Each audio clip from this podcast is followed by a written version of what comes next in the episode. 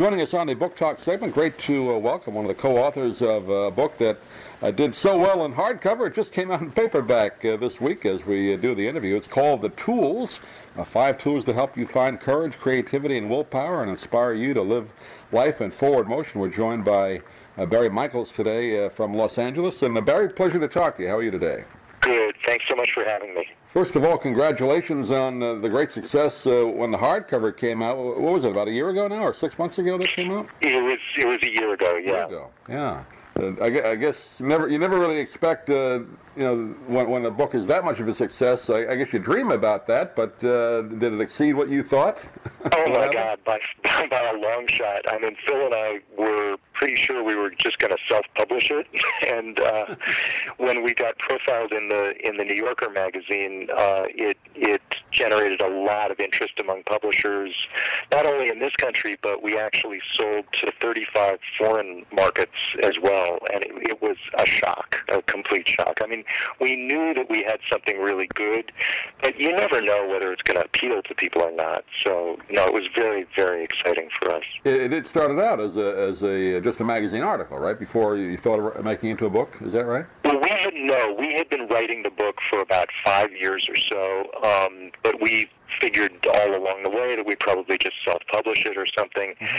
Then, when we were profiled in the New Yorker, we we got a lot of attention from publishing companies because we mentioned that we had this book, um, and so when they started to express interest, we realized, oh my God, we're actually going to be able to publish this thing. So that was very exciting. And I guess anytime you write, uh, I don't know if it's still the term used, but a self-help type of book, I, I guess publishers probably a little wary of that and say, well, what, what do you have that's new, right? I guess that's exactly. the biggest thing you got to overcome, right?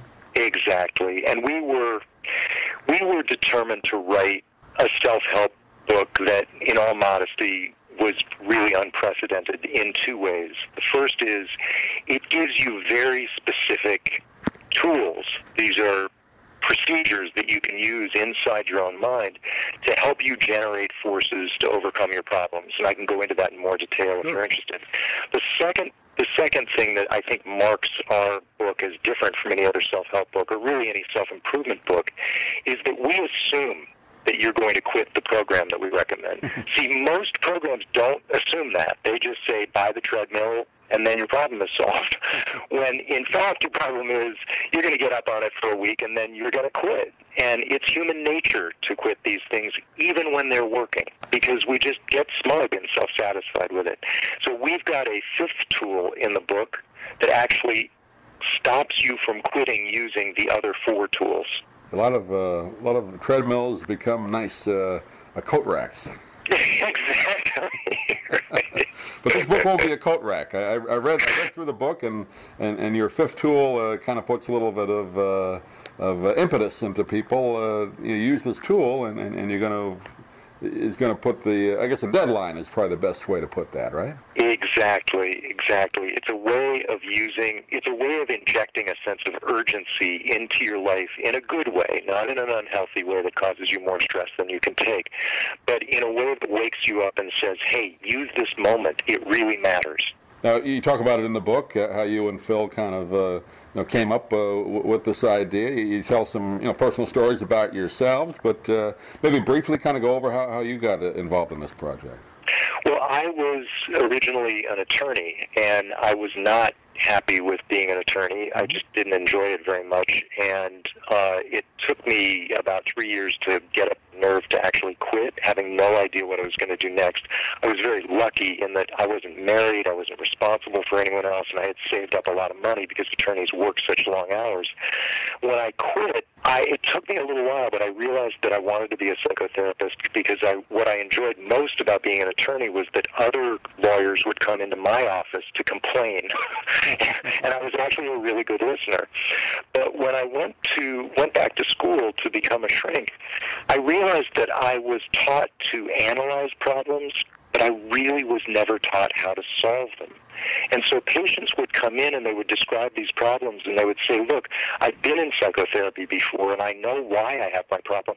Just give me something that I can solve it with.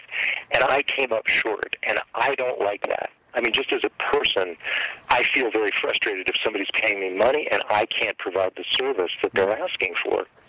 Luckily, I met Phil Stutz very quickly, very early in my career, and he had developed these tools, these procedures that actually allow people to overcome their problems and develop their potential in ways that were really unprecedented. I mean, as soon as I gave certain tools to patients of mine, I realized that they were not only getting better, they were becoming better people in lots of different ways in their lives. They were becoming better leaders, better parents, uh, better workers, more creative, etc. So I was sold on it from the very beginning. Now, did you uh, look up Phil Stutz, or how'd you kind of you know get together on this project? Did you know him before? Or, you know, it was 25 years ago, and I don't remember exactly how it happened, but mm-hmm. someone told me about a, a series of seminars that he was giving, and I went to the seminars, and I realized wow, I have never heard anything. This was not covered in my education. Right. this was this is completely new. It's completely radical. And basically after that, I bugged him to death. I mean, I just I called him. I you know, uh, and and he mentored me. He basically supervised me and helped me learn to do what he did. And within you know three to five years or so, I was kind of more on my own, and I could do it on my own, and I didn't need his help as much. But we kept up a friendship after that, and after a while, I think it was I who actually came to him and said, "Look, Phil." All my patients are telling me that we should write a book, and I think we should do it. And he was basically thinking the same thing, and we we realized that we had come up with the four exact same tools to write in the book that each of us was considering writing. And we sort of took that as a sign that we should work on it together. And so we did. Well, one thing about this particular book uh, that uh, you know I enjoyed about it, and, and unlike a lot of the other ones, uh, I know a few years ago the big uh, the big self-help book was The Secret, but that seemed to be kind of ambiguous. You never really quite sure what that was about. Uh, your book, I mean, you, are you're specific uh, what, what you're talking about. I, I, think that that's one thing that sets it apart, at least in my mind. Was yes, something you kind of set out to do?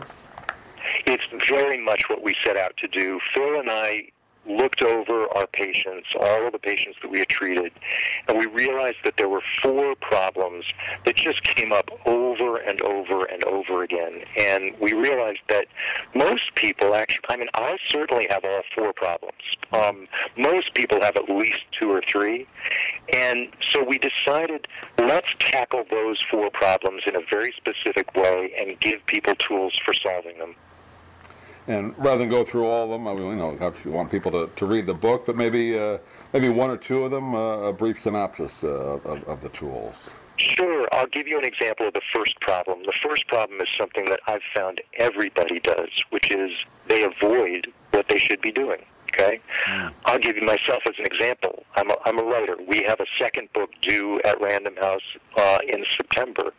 And I feel that's great. I mean, that's a wonderful opportunity. The problem is, I hate writing. I mean, I really hate sitting down to write. It's solitary. It's very difficult, and I will do almost anything to avoid it. I mean, the other day, I actually found myself playing one of my son's old video games just to avoid sitting down to write. Now, the first tool in the book, which is called the reversal of desire, I use that tool to get myself to sit down and write. And what the tool does is it provides me with a, basically a force. It's, it's kind of like a powerful, aggressive force inside of me that breaks through all of my resistant feelings and it gets me to sit down in the chair and write.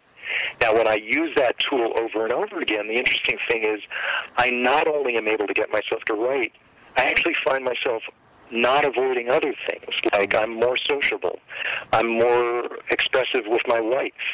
Um, I actually get more creative ideas. So what I'm saying is the tool helps you overcome a specific problem, but the force that the tool generates actually expands your life in really interesting and unpredictable ways. As a writer myself, uh, Barry, I, I, I, relate to that very well. Uh, anytime you want to, you have to get something written, uh, there is that tendency to well something distracts you and you get off off that topic. So I can understand that I've never treated a writer who hasn't had that problem. I think it's just the nature of the of the skill. It, it, it's it hard really to do. Is. Yeah. Yeah. All of a sudden, the laundry seems like the most interesting thing to do. But once you get on the flow and, and you get going, then then it kind of if you're lucky, you, you, tap that vein and then you go, and, and it and then out. it's very exciting, exactly. And that's that's what I tell my patients is if we can get you through just the initial pain and discomfort of sitting down and forcing yourself to do something, then what's going to happen is a flow of creativity is going to take over, and we won't be able to stop you, which is great. That's the state that every creative person wants to be in. Well, the book is just coming out in, uh, in paperback. Uh, the Tools is the name of the book. What, has been the, the feedback you've gotten uh, over the last year? I guess you get a lot of emails, I would imagine, a lot of letters, probably phone calls as well, right, from people that have read it? been a deluge. I mean, it is. I mean, for the first time in my life, I've had to hire an assistant, believe it or not, um, to handle all of the email traffic. And you know, we have a Twitter following, and we have a Facebook page, and um, it's been wonderful. I mean, what what has really been gratifying for me is when I switched from being an attorney to a therapist. I realized that what really gave me the greatest high in the world was the feeling that I had given someone something that was going to change their life. When you look at a person and you see the light go on inside of them, that's just a wonderful feeling. And the idea that now that there's this book out there and I'm hearing back from people that I've never even met and will probably never meet, and they're saying that that light got turned on, that's just incredibly gratifying. Well, again, it's called The Tools, and it's just coming out uh, this week in paperback. And uh, Barry, give out uh, the website. People can get a hold of the book, or maybe get a hold of you if they like. That would be great. The, the website is thetoolsbook.com. It's just recently been refurbished, and there's contact information on there, and there are also extras on there. There's a phone app available that actually has Phil and me read the tools to you. So if you're in a difficult situation, you can pull out your phone and listen to one of us walk you through a tool. It's like having Phil or Barry in your pocket. That's not bad. They, Just they, tell have to pay a little bit more than that to see you in person, I imagine. yes. Neither one of us is taking your patients. Barry, it's a real pleasure to talk to you again. Congratulations uh, on, on, both uh, editions of the book, and when that uh, when you finish the next one, uh, we'd like to have you on again uh, whenever that comes we, out. We'd love to do that, and thanks so much. Great, thank you, Barry. Okay, take Great. care.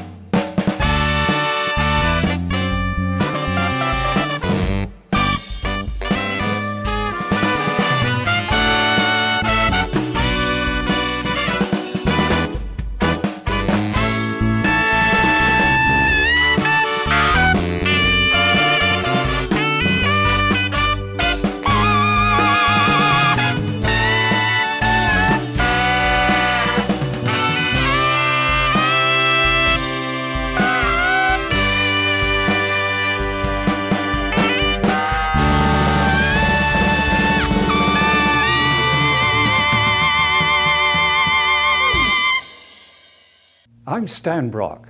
30 years ago, I formed Remote Area Medical to help people overseas. But then we found generations of families in America isolated by poverty from the health care they need. Together, we can take dental, vision, and medical help to a million adults and their kids, right here at home in the United States of America.